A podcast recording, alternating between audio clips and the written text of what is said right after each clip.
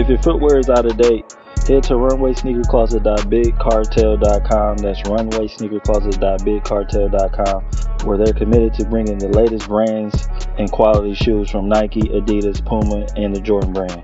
Again, that's RunwaySneakerCloset.BigCartel.com. What's going on, everybody? Welcome to After Hours Live for the Man Cave. This is your host, Tay Wicks. This is your co-host, Marc Singh. Man, first and foremost, I know everybody say, hey, man, these guys talk about basketball all the time. Right now, it's the NFL season and everything right now.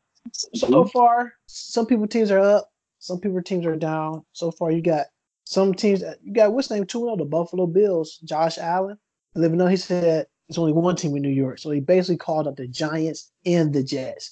And both of those teams are only 0-2. So you're looking at the Buffalo Bills 2-0. He getting off to a great start. Even though it's not against great teams, but at the same time, this Buffalo Bills team last week was down 16-0 against the Jets, came back and beat the Jets in the fourth quarter, scored 17 unanswered points to win the game. And that's how they won the game, on defense. All right, we're going to switch gears. The hot topic so far been about the Miami Dolphins. The Miami Dolphins. The Pee Wee League, man. The Pee Wee team. Man, I like the first week giving up 59 points, losing to 59-10. Then you follow this up this week, losing to the Pats 43-0 at home. That game on TV for a hot second, I changed from I seen more blue and red jerseys than I seen white and orange jerseys playing at the Rock. What is it? I think it's the Rock Cafe Stadium there in Miami. The Dolphins look awful. Their players are complaining about they want to be traded. Now, Marcus, what is your take on that? Like, for them to get off to a bad start, they want to be traded after two games of the season. That's terrible. That's quitters. Quitters never win, and winners never quit. And they quitting early. Two games in, they already throwing in a white. That's crazy. You know, like Michael Jordan say, if you don't think we can win, you get off the bus. They need to just get off the team. They need to be cut. I mean, they're still getting paid. You know, they need to be cut, in my opinion. Now, listen to this. The Browns went 0-16 a couple seasons ago, right? Or, yeah, two seasons ago. The Browns went 0-16. Two years. That team never one time complained about they want to be traded. They went out there and played. They compete. This team, the Miami Dolphins, not competing. They're not trying to win. They just laying it down out there. And I'm hearing now about the Miami Dolphins that Micah Fitzpatrick he just got there. He's already up. He's on the trading block. There's no reason that an NFL team should not score 1 point on their home field and the other team score 100. And people always talk about how bad the Cleveland Browns was. Oh, this team is terrible. This Miami Dolphins team, through these brown eyeballs, this is probably the worst team that I have seen in a long time. It's been some rough teams out there, but this team right here, Ryan Fitzpatrick, they call it Fitz Magic. I don't know if he ran out of the magic or what, but this team cannot move the ball down the field how they want. Defense looks stagnant. They can't line up right. A lot of penalties. Then on top of that, you got the Patriots come there. Antonio Brown, first time in the Patriots uniform, scores a touchdown, which I thought was offensive pass interference. AB always gets away with that little push, and referees never see it. He scored a touchdown. He went straight into the stands. He did his thing. Business is booming. And accordingly, two businesses booming, scored a touchdown.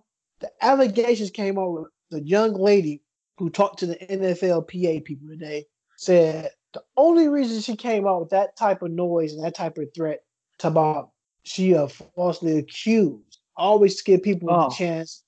She falsely accused Antonio Brown of rape.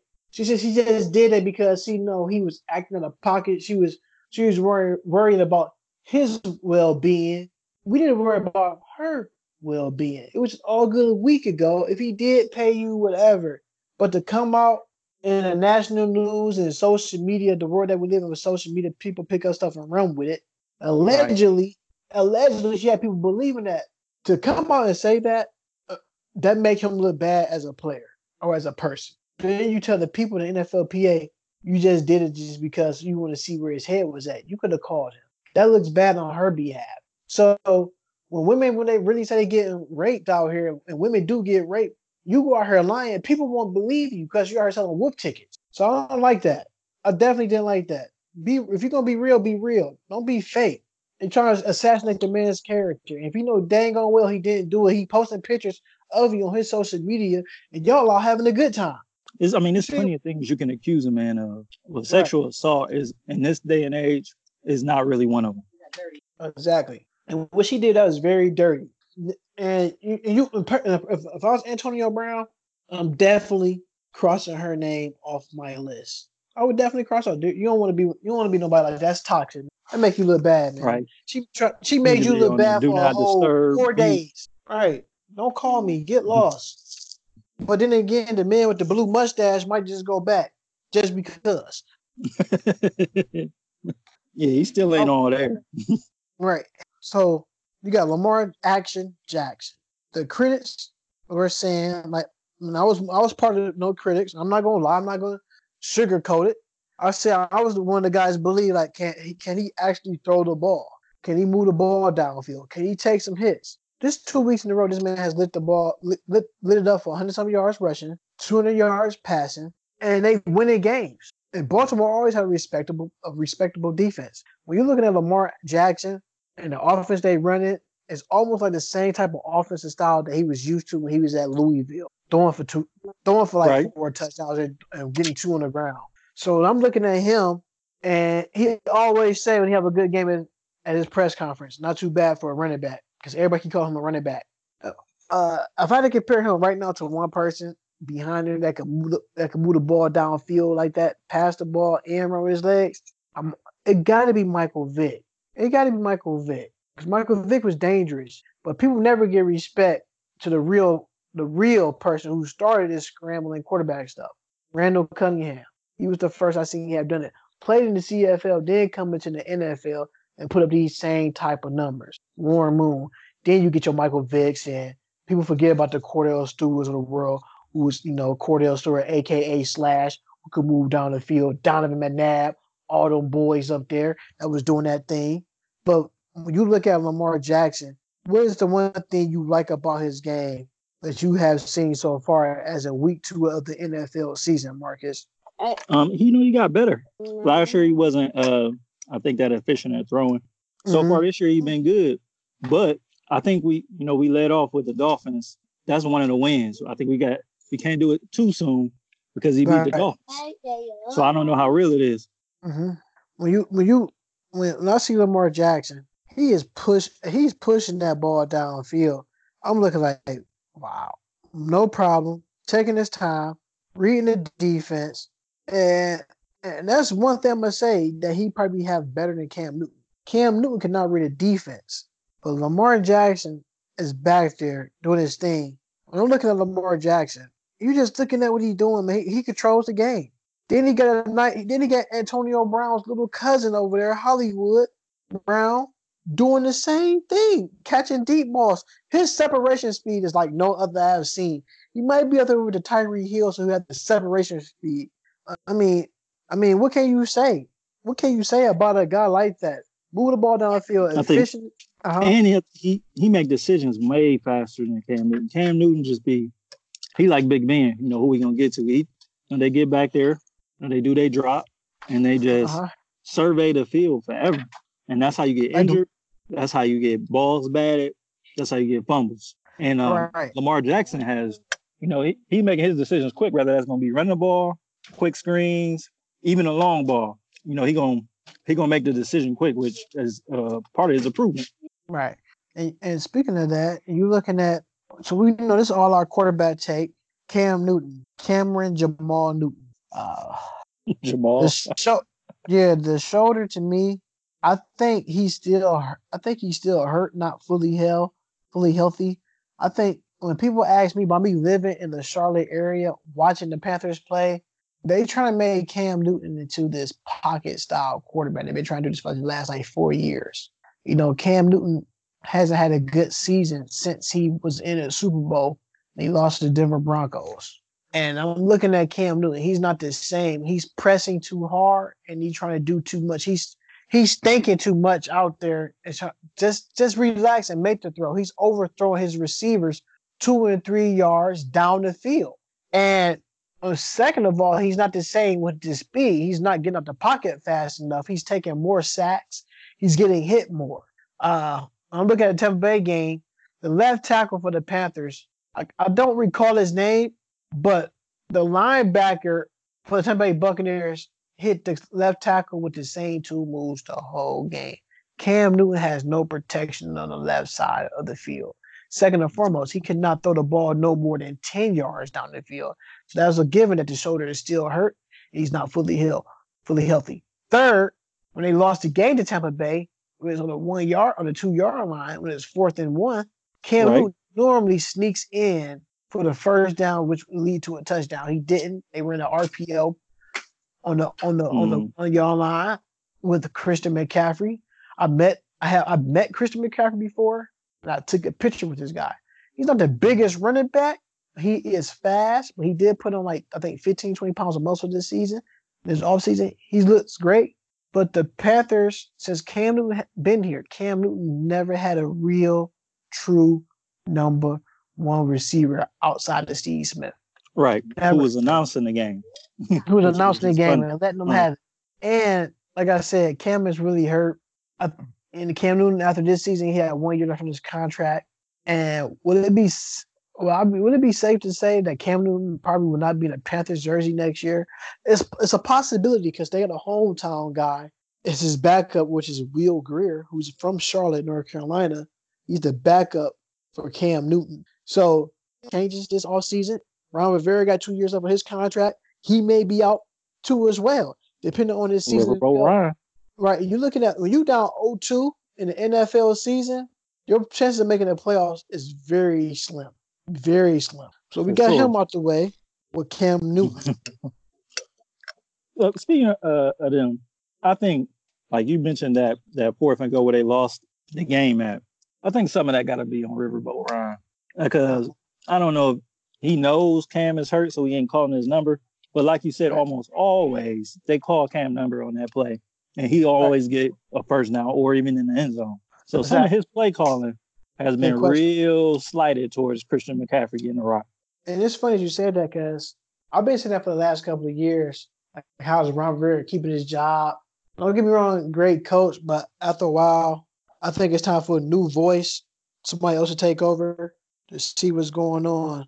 Because there's only but so much that you can get out of these young guys. It's time for a new voice, like how the Packers got rid of Mike McCarthy and brought in Matt LaFleur. To bring in somebody new, you need a fresh start. I think the Panthers rely too much on Greg Olson. He gets hurt. He's been hurt every year for the last 3 seasons. All right. It's time to move on. And that man is thinking about retirement every year.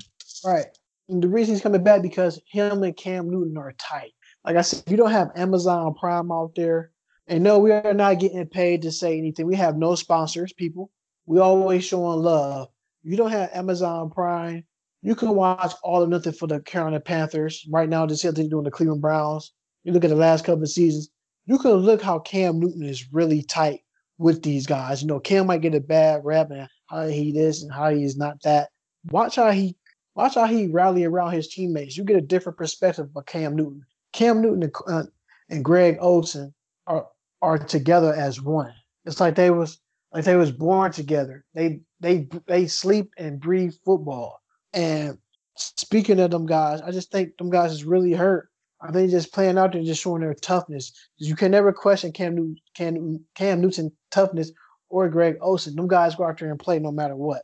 All right, we're gonna talk about the news. So we got two breaking news that have been coming in all day long. Drew Brees out for 4 to 6 weeks with a thumb injury on his throwing hand, which he hurt against the Rams. And the Rams was ready for this game. The Saints talked all that brouhaha stuff about the referees and how they not getting no calls and what they shouldn't do. But that Rams defense came out there and they was ready to roll. Aaron Donald, defensive end. Oh my God. That defense showed up, and they showed out. And the Saints defense that have no answer for Cooper Kupp. At first, he was down the field goal. Cooper Kupp, he got to be like the. I think he's taking the mantle as the best white wide receiver in the league. You sure? Because I think the best wide receiver to me in the league, I think it's Adam Thielen for the Vikings. Or Thielen. He nice too. What else too? You looking at when you're looking at the Saints' backup quarterback Teddy Bridgewater, who hasn't really played a meaningful down with almost 3 seasons, and they throw him out there. He didn't, he's still trying to get that game speed back and that accuracy back. And that offense was stagnant yesterday. Alvin Kamara barely can even get on the field, run the ball. Every time you look back, it was like if he got a positive 5-yard gain, he lost 3 on the next time. So you're looking at where the Rams defense even got better. Jared Goff even got better, moving the ball downfield. And some key takeaways. Whereas, where would the Saints be the next 5 to 6 games when Drew Brees come back healthy? Are they over 500, right at 500, or under 500? You call your shot. I'm gonna say they either right at. I think they go 500. I think Teddy Bridgewater is an underrated quarterback. He could have had a starting job this offseason, but he chose to be a backup. So I think, he came in the game, like on a whim, that nobody was expecting Drew Brees to get hurt. So he wasn't really truly expecting to play. So I think next week you're going to see him much improved with the offense, with reading the defenses, with knowing his personnel. And I think he can win them. Brees is out 6 weeks. They can go 3-3. I don't know when their bye week is, but they can go 3-3. It's a possibility they can do that. I think they'd be like 2 games under 500 once Drew Brees come back, and Drew Brees shoulder the load and take his team to a higher height. So he's down. It's gonna be a tough one. You gotta find new things to do. You got Tyreek Hill out 6 to 8 weeks, collarbone or shoulder injury. That's gonna be a tough one. But they still got Patty Mahomes, and Patty Mahomes can turn anybody into a star. I think the backup quarterback, I want to believe his name is DeMarcus Williams, who had 2 touchdowns, over 100-something yards. Patty Mahomes and Travis Kelce hookup is not bad.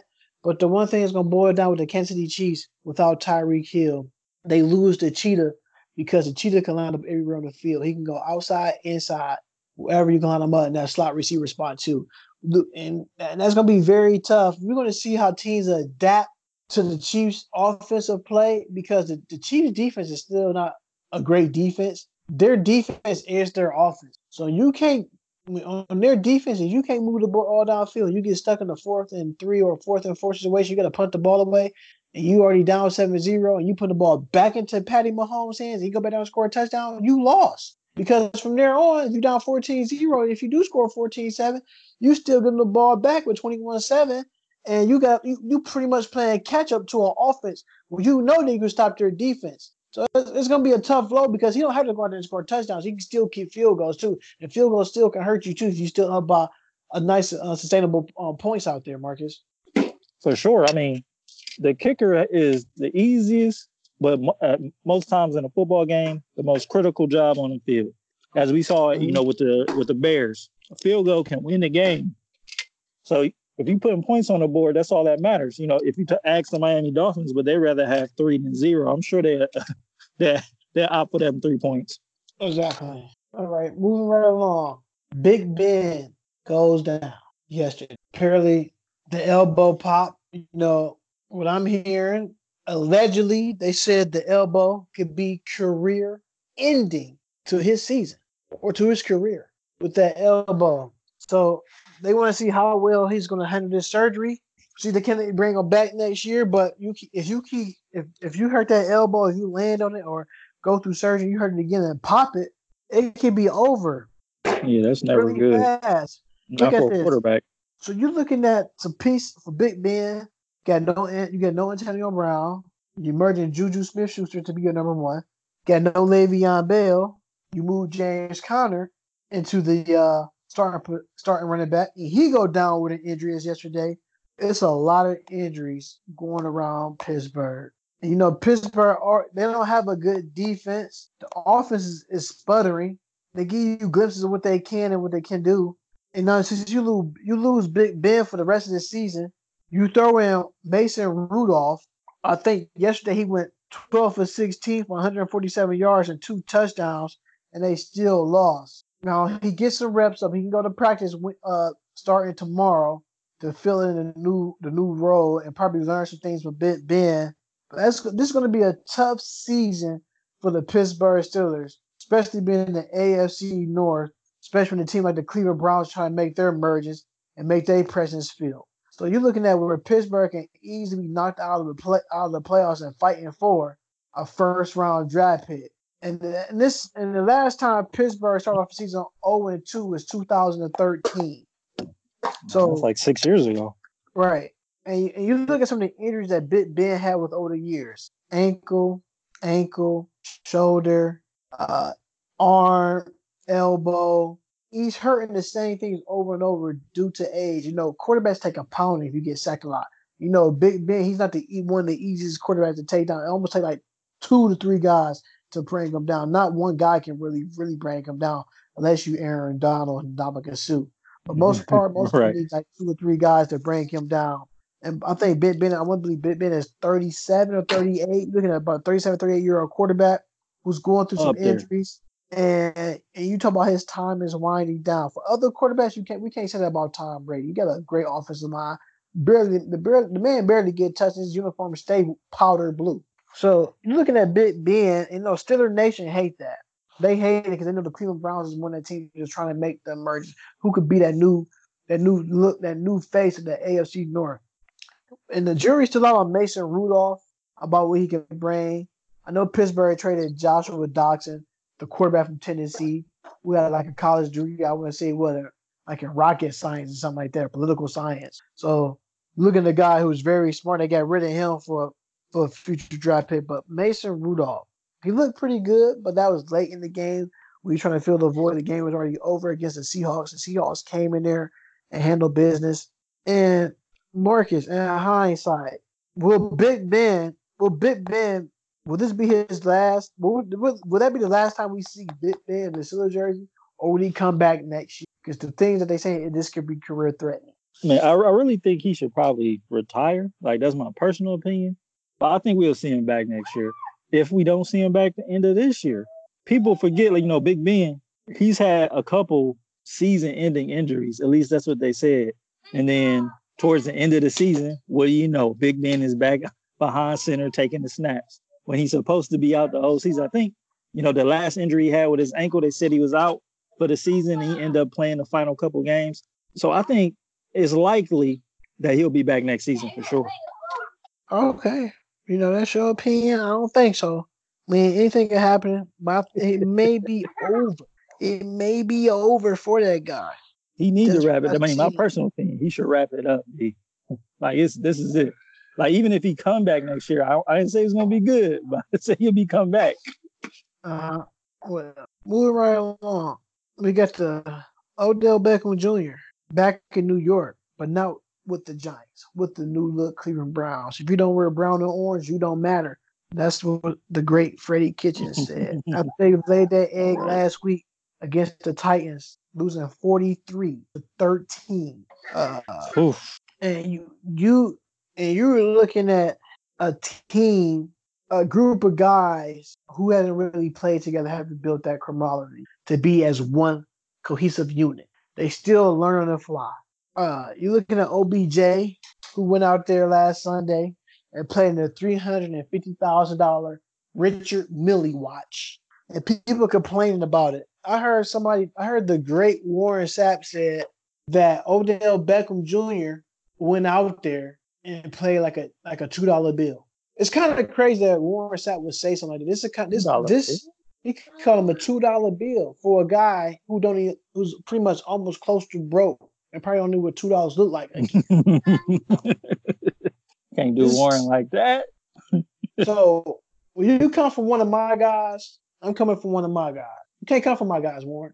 I'm not going to get personal with you, but you cannot say that somebody played like a cheap $2 bill. And I thought Odell Beckham played a sub per game. Yes, he caught every ball that went his way. He had 7 catches for 71 yards. You call it how you want. Including that bogus pass interference they called on him.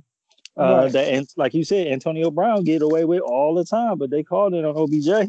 Right, and the referees know But nobody listen to Warren Sapp. Guys like him trying to stay relevant. Odell Beckham Jr. and the Cleveland Browns will be playing tonight in New York at East Rutherford Stadium, or what they call it, my bad, MetLife Stadium now. I think this is a game that the Browns may get out because you're looking at who's on the injury list for the Jets. Sam Darnold is out with mono. Mm-hmm. You have the rookie from Clemson, Quinnen Williams, is going to be out. So you're looking at a couple of guys that are some major pieces to the Jets. And the Browns, it looks like they might have a good old time. You know, I'm looking at TV. A lot of people got to pick the Browns to win 24-10. We know how that went last time they picked the Browns to win and turned it to an L. And I'm going to be very optimistic. If the Browns come out like game busters and you run the score up in the first quarter, about 14 points or 17 points in the first quarter, it's going to be a long night for the Jets. I'm going to go out on a limb and say the Browns scored 35 points. I'm going to say the Jets, it's going to be 30. I say 35-10 Browns with the win. I think Odell Beckham will going to have 2 touchdowns. I think we're going to see the emergence of what the Cleveland Browns can be if they play their hands right. And what are you expecting from the Cleveland Browns tonight? Odell Beckham Jr. back in New York, back in Gotham City. I think he's going to show out. I mean, he really needs to. The Browns sure need him to. But because of that, you know that's what the Jets are expecting. You know, they're going to be expecting the Browns to get a ball to OBJ early and often. So I want to see, you know, guys like Landry and Njoku, you know, really step it up. And they got to get the ball to Chubb more. I think the Browns – I'm sorry to cut you off. I think the Browns was passing the ball too much now. Right. Like every set was a shotgun pass. And we got, like, I think one of the best young running backs in the league. All right. And we got to treat him like that. Like, he's the best running back.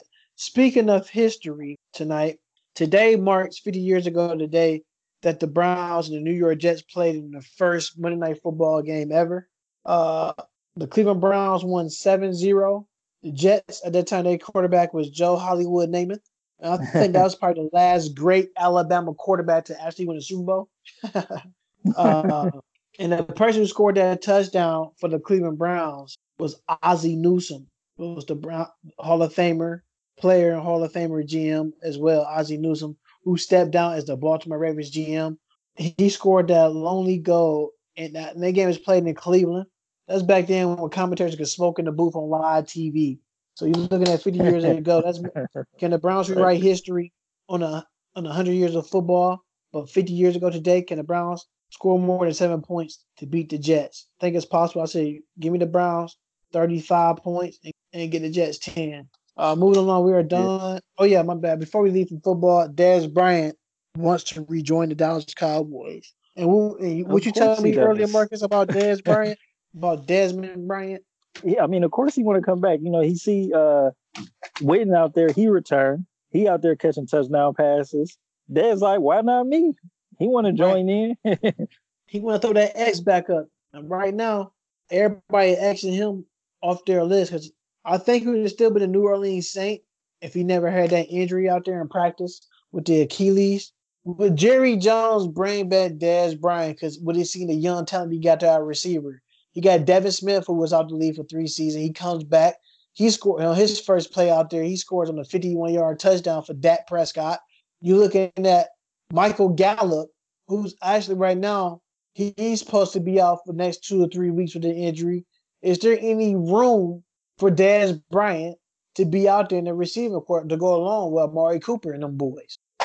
I think there's some room for him, but, you know, his role was really taken up by Amari Cooper last year. You know, a big receiver, you know, that's, you know, possession plays, you know, you pass it to him with, you know, shorter corners on him. He going to jump right over him. He real strong with the ball. So that was kind of Dez's role on the team. So if he willing to come back, it's going to be at a much lesser role. You know, he ain't going to be out there as many snaps as he think he is. More of a decoy than anything. When you least expect it, then he catch one and go off. I think, me personally, since they brought back Jason Witten, why not bring back Dez? If they said this team supposed to make a Super Bowl run, they won the favorites to be in the Super Bowl. Why not bring him back? They kind of got to it since they brought back Witten. Really, right. The fans will open him back with open arms. Man, people love Dez Bryant in Dallas. Don't get it twisted. People want to put back on that 88 jersey. I can see him coming back to Dallas. Probably not this week. Probably later on in the season. Probably like week 7. I can see it happening. It's possible if he stay working out. Yeah, I mean, you know, people gonna get hurt, so roster spots is gonna open up. It's gonna be an opportunity for him. So they just gonna have to make sure Dez is the opportunity getter. Right. Moving right along, folks. The football hour is done. We jump right into basketball, man. So right now, we know all season. Right now, you know, I'm just gonna bring this up to people. Just let people know. Guess what? We are 100 days away from Christmas. That's all I wanted to say. That's kind of crazy to be thinking about Christmas already. Joakim Noah will train with the LA Clippers. Do you believe that Joakim Noah will be in a Clippers uniform this year or in somebody's uniform this year? I think he's going to play. I don't know if it's going to be for the Clippers, though. I don't know. They need a center, but they really don't. Like, they don't. Their style of play is not, you know, a big man style. Like, you know, Montrezl Harrell is their center most time, and he's like barely 6'5", 6'6". So Joakim Noah, old guy who's a slow motion type player. I don't know if he fit with the Clippers, but I think he'll play on the team though. It just probably won't be a contending team unless he go to the Spurs or something. We knew last year he played for the Grizzlies and brought some little firepower to them. But if you get a Joakim Noah on the Clippers team to go along with a Paul George and a defensive-minded Kawhi Leonard and Patrick Beverly, you're pretty much working with something because that team is a threat if they get nothing like some key pieces. They don't really need guys that can really go out there and score for you. You just need some guys who will be some glue guys. Guys who can go out there and give you like 10 minutes and about 4 or 5 rebounds and come up with key defensive stops. I think it would be a good look for Joakim Noah, even though he's training with him. We heard in the past a lot of NBA players train with teams and they don't bring them in when somebody go down to get hurt. So I think in hindsight, it might be a long stretch before Joakim Noah played with a team like the Clippers. You know, he would train with them and see what he still got. Is that motor still there? It's a possibility. Second and foremost, we're going right to the Atlanta Hawks. New rookie acquisition, Cam Reddish out of Duke, the sharpshooter. So right now, Cam Reddish he's still not ready to play. He's not in the clear to play after going core muscles. I don't even know that. I mean, what type of injury is that? Like, and that got it in the core. That has to be something around either the ribs or the abdominal area. So basically, he got a pull muscle somewhere that probably ripped or tore him. And it's a possibility. He's right now. He want to play, but right now, it's looking like he probably won't be ready until the season. He may miss preseason. As I want to say, people, Duke players are injury-prone players. He hasn't played a basketball game yet, and he's hurt already. Yeah, and, all right, and this team got young pieces, and this is the part where you want your young guys to relish together with the core. So if you're going to lose him and you want to see him back to almost the start of the season, you ain't build no continuity out there. You know what I'm saying? They don't know each other where they like to be on the floor. That's kind of tough to lose a person like that already with a core muscle surgery injury. So what that's going to do, because this is one of the teams I picked to have a surprise year to at least finish at least 7 in the East and make the playoffs. Yeah, they won't really need him to heal quickly and get in sync with everybody, especially with a player's dynamic as, you know, Trae Young. Right. Those type of guys, you know, they kind of find, you know, who's going to be, you know, they're running mates early. And with him not being there, it's going to just kind of knock him out of the rotation, I fear. And with an injury like, a core injury, most of the movements in basketball involves your core and balance. So it's like, it's going to be real hard for him to get back in the swing of things, even when he do come back. Right. Because the team would be so far way past him. And two, you still got to learn the playbook. You still got to learn the offensive sets and all this stuff. And it's a lot for a young guy, especially a rookie, to ask for. You know, you're not playing once a week or twice a week. You're talking about you are playing anywhere between 3 to 4 times a week in the NBA season. And he's already down with the injury. Speedy recovery for him. I wish him nothing but the best. Moving right along, Hassan Whiteside wants to be Portland's defensive anchor. He don't want to be a scorer. He never was a scorer. He just want to focus mainly on defense. He want to be a rim protector. So you're looking at their potential starting lineup, probably Damian Lillard, C.J. McCollum, Rodney Hood, what's his name? Yusuf Nurkic, Hassan Whiteside. That's a big lineup right there, especially going into the front court. Does Hassan Whiteside has what it takes? Yes. No, I like Hassan Whiteside. I follow him on Snapchat. The guy is a goofy guy, but people don't take him serious. He has to be serious. He need a mean streak about him if you want to be a defensive anchor. Because when you want to be a defensive anchor, there's no nice guys on defense. All the guys that played that you know for a fact that were true defensive lockdown guys were angry guys. Charles Oakley, Xavier Mandeo, a.k.a. X-Man, Dennis Rodman. You're looking at guys, even at Draymond Green, Tony Allen. These guys have a mean streak about them, even a Rondo. Even Chris Paul has a pit bull in him. You got to be aggressive. And he got to bring it every night if he want to be the guy. Definitely. I mean, that type of role, you can't be out there all fucking games. Right. You got to be the last line of defense. All right. So, news come out of Charlotte. MJ sells his majority stake to two investors. Is this a time that we will see Michael Jordan? Do you think Michael Jordan really going to sell his team? Because he said he still would be part of control everything. But if you got two investors that bought in stake into the team, you see will still be 100% all hands on. So why you bring in two investors to invest with you if you still want to be 100%? Because they invest in the team, they part owners with you, they have a say so too. I think he the people that's investing in the team, handpicked. Yeah, I think they Mike's guys. They ain't gonna overstep. They gonna pretty much let MJ do what he been doing. But depending on how much they invest in, right? People just ain't gonna let their money just go for nothing. Like they trying to get a return. So that I'm pretty sure they're gonna be in MJ ears, saying, hey.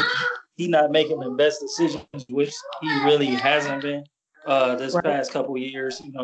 They've been a middling team. They never been, in the top five of the East. They haven't even really been, in the very bottom of the East. They always been right there, 7 or 8. They really haven't made any improvement or any decline. So they're gonna be looking at Mike like, we invested money to help you out. Really, you gotta make some changes. Right. Like the part that still baffled me, you got MJ. They call him, he got that winning mentality. He won 6 rings, right? At the same time, how do a guy that they call the GOAT of this stature, on this team for almost 10, 11 years, cannot sign any free agents? I live here. I'm born and raised in Cleveland, Ohio. I live here in Charlotte. Been here for 8 years. The 8 years I've been here, they made the playoffs once, and they got smoked by the 2013 or 2014 Miami Heat. Smoked. And you're looking at where is MJ? You tell me the city is nice, the weather is nice, people are friendly, and the Charlotte Hornets fans are diehard Charlotte Hornets fans. They are more diehard fans in the Hornets game than you see at Panthers game. And that is straight facts. I don't care what nobody else tell you. Michael Jordan should be able to go up to anybody and give them contracts. You're giving the wrong players superstar money, and they're not even superstars. For instance, Nicholas Batum, he on a 5-year deal, $120 million. Why did you give him that contract? Because you've seen what he did with the Portland Trailblazers. First of all, he was the backup. He's a fourth player option in the rotation. You got C.J. McCollum, Damian Lillard, and you got LaMarcus Aldridge. He got paid when he's doing from behind them. Yes, it looked good when he getting 19, 10 in certain games or getting triple doubles because he already playing behind 3 superstars. It's easy to get yours when you're playing 3 superstars and you look good. Now you get the superstar money and you come to a city like this and they want you to do superstar things. You play like a one-star hotel. Like we don't They don't man up. No. Michael Kidd-Gilchrist. I would never pay for him. Cody Zeller. Never would bring them back. Do you know who the Charlotte Hornets' best player is on their team? I would say it's probably Scary Terry. It's Michael Jordan. The man is retired. Michael Jordan's the best player on the team, and that's the owner. Oh, no. Well, that's terrible. In hindsight, yes, Terry Rozier is your best player. But Michael Jordan is your best player on the team. And he ain't suited up in almost 20-something years. And this is what this dude I'm talking about right here. This is the granddaddy on them all. The Hornets said they were blindsided when Kimball Walker made the NBA All-Third Team NBA, make him eligible for a Supermax, and putting him out of the price range for the Hornets. So in hindsight, Marcus, when I read it, I'm gonna read it to you again. You tell me how you feel about this. The Hornets said they were blindsided when Kimball Walker made the NBA All-Third Team, making him eligible for a Supermax, and putting the price range out of the way. Man, how you not gonna have faith in your best player? Like, you was hoping he was gonna be bad. That's what that says to me. So when you say he was blindsided, that means like, damn, this thing was better than what we thought. That makes no sense whatsoever. And going back to what you saying, if I own a team or a GM, you want your player to be good. So basically, the Hornets was crossing their fingers and saying, please don't put him on 13. Please don't put him on 13. They didn't want him to make no all-NBA team, so which he could have got a Supermax, and they could have lowballed him. What he was making in 8 years, you get a Terry Rozier. 3-year deal for $58 million. Kimball Walker is here for 8 years and making $58 million. Kimball Walker, whoever is your agent, fire him ASAP. Ain't no way you play 8 years in the NBA, you only made $58 million, going to All-Star games. You're the all-time leading scorer. You're the all three-point shot maker. You're the all-time field goal assist leader. You're the all-time free throw shooter. You lead. You like top 5 in assists here. You're like number 3 in steals here. You pretty much in every category. And I want to piggyback on this. Steven Jackson said it best. Do you know Steven Jackson hasn't played for the Charlotte Hornets at the time? The Charlotte Bobcats, probably within about 7 seasons, Marcus. He is the all-time player usage rated. Running at like 65%. That's crazy. So basically, what they are telling me that the Hornets organization treat these guys like buses. They're going to run these guys till the wheels fall off, till the tires get bald. Look at the players who came through who got hurt at all the time. Baron Davis, he started off in Charlotte, New Orleans when they moved, had his back injuries came with the Hornets. He had a high player usage rate. He was running at 55%. That means out of a 48-minute basketball game, that means my guy is on the floor for 42 minutes or 40 minutes. That's a lot of minutes every night. I'm glad Kemba Walker got his money. Kemba Huntley Walker got paid. He's with the Boston Celtics. I'm looking forward to him. I'm gonna be honest with you. I grew up in Cleveland, lived here for 8 years. I ain't gonna even lie, man. It's not gonna be the same turning to Fox Sports South and watching the Hornets. I ain't got no Kimball Walker, man. I watched him since I've been here, and it's kind of sad to see him leave because he's a nice guy. Always showed love to the city, and he carried himself like a true professional. And I'm glad he's with a winner. Maybe not the kinks off, and a lot of people out there saying he's not a great pickup for the Celtics, which I think he is, because he give that and more. So we're going to see. Move right along to Team USA.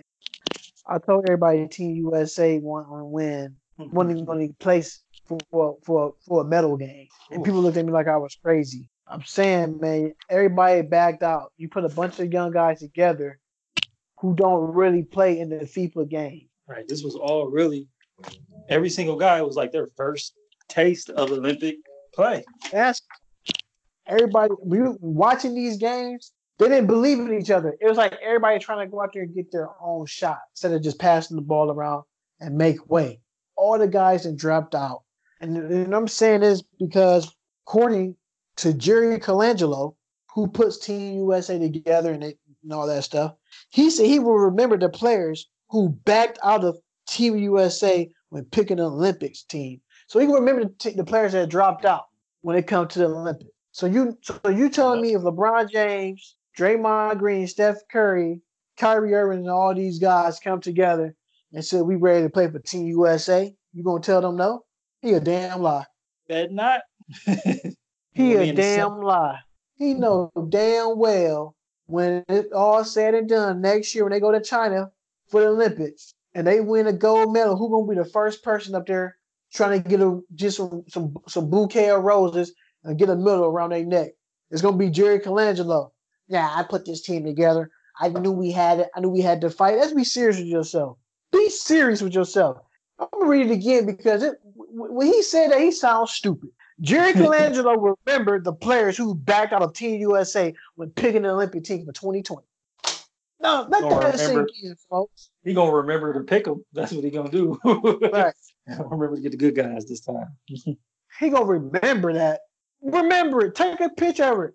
Because when it's all said and done, if LeBron start coming to that door, the Steph Currys and Kawhi Leonards, you gonna tell them some of the guns? Yeah, let's go, y'all. Let's try to go get these gold medals. Let's make this the fastest 10 games ever in Olympic history. Let's go ahead and smoke teams.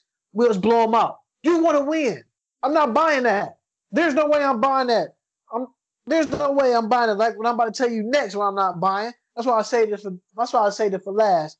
I am not buying Jerry Colangelo antics. He better get out here and kick rocks. I know Mark has been waiting for me to get to this. I say this for him. I'm going to let him rant about this. So they call this guy Thanos. Oh, no.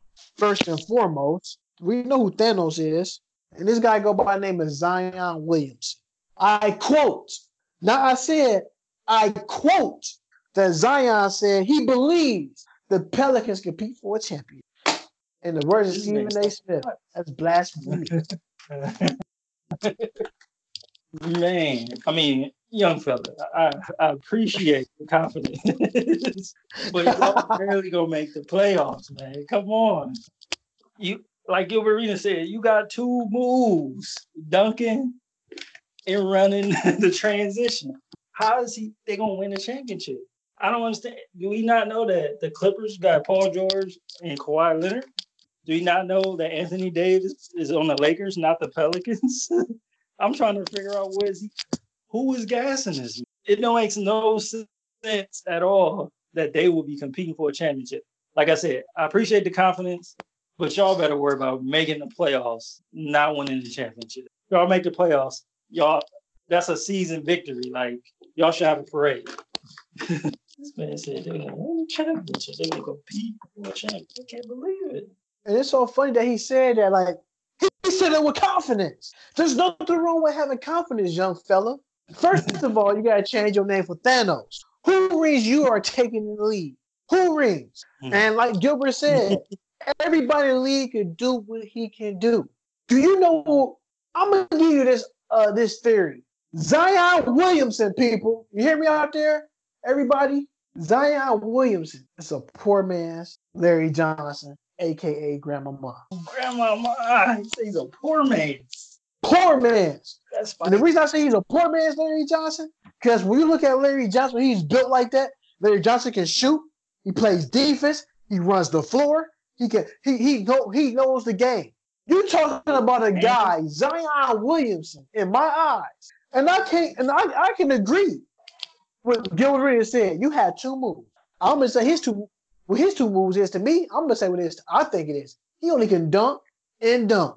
dunk. And that second dunk is donuts. What I see in Zion, he got to get off the floor higher on the jump shot. When he's shooting the 15-footer and beyond, he's not elevating himself to a higher level. It's almost like he's jumping 2 or 3 inches off the ground. He looks like he's jumping like Larry Bird. And you got to realize that, like you said, Marcus, I got to take this from you. He don't realize he's in the West. He don't realize he's in the West. You're going to make some true killers, young man. Russell Westbrook, James Harden, C.J. McCollum, Damian Lillard, Anthony Davis, LeBron, Kawhi Leonard, and Paul George. This is not going to be an easy walk for you guys because teams want you. When you're a rookie and you're a number one draft pick, they want to see can you really ball out. They want to see it. like I said, the whole test is, oh yeah, shut up, we will have to get lead passes here, folks. We will be glued to the TV like none other. When we watch and sit down and watch him, I guarantee you that he will be winded. This is a different game. This is not playing college basketball. This is more fast-paced basketball. Like college, you can get down and set your sets up. And you know, in the NBA, playing like a team like against the Golden State Warriors is a blink of an eye. And you know, Draymond Green and Patrick Beverly, and as Stephen A. said, in his voice, Pat Bev and Draymond Green can't wait to get on the floor with them young boys in New Orleans. They're going to run them off the floor. First of all, we don't know what Brandon Ingram will do. We don't know if he's healthy enough to play an NBA game yet. He still was going through blood clots. I know what Drew Holiday could do. You're looking at they got a young team. It's a young team over there. What can they do? They very young. Right, we don't know what Lonzo Ball gonna do. We don't know what Brandon Ingram gonna do. It's like they got a lot of question marks on their team. It's gonna be a tough road for them. Like I said, I know people gonna be mad at me. I don't give a damn. But when you gotta have confidence in the NBA. But Jesus, he's reaching. He is reaching. He is reaching. I know Biggie Small said sky's the limit. Be what you want. Hear what you want. But I had to bring that man back down to earth. Somebody. You're going to be disappointed. Like that TV show with Della Reese, touched by an angel. He been touched by a fool because to say something like that. He must be playing 2K or something. He got a lot. And Marcus, before we go, anything new you want to tell people what's going on in this sports world? Man, I don't got nothing right now. I'm waiting for these developments in the NFL to come out. You know, that Antonio Brown news is a bummer to me. But I'm hearing that there may be. I'm hearing that there may be another accuser out there. So I'm kind of holding tight, hoping it ain't true as well. But we gonna see. Because like I said, dang, Mr. Two Cell Phones himself, my favorite guy on TV, Adam Schefter. If it don't come from him, I don't believe nothing. Everything is a legend. And just like that, folks. Until next time, this is your host, Tay Wiggs. This is your co-host, Marc Singh.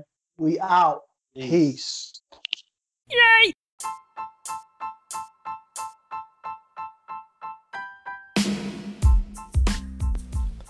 Thank you for listening to After Hours Live from the Man Cave podcast.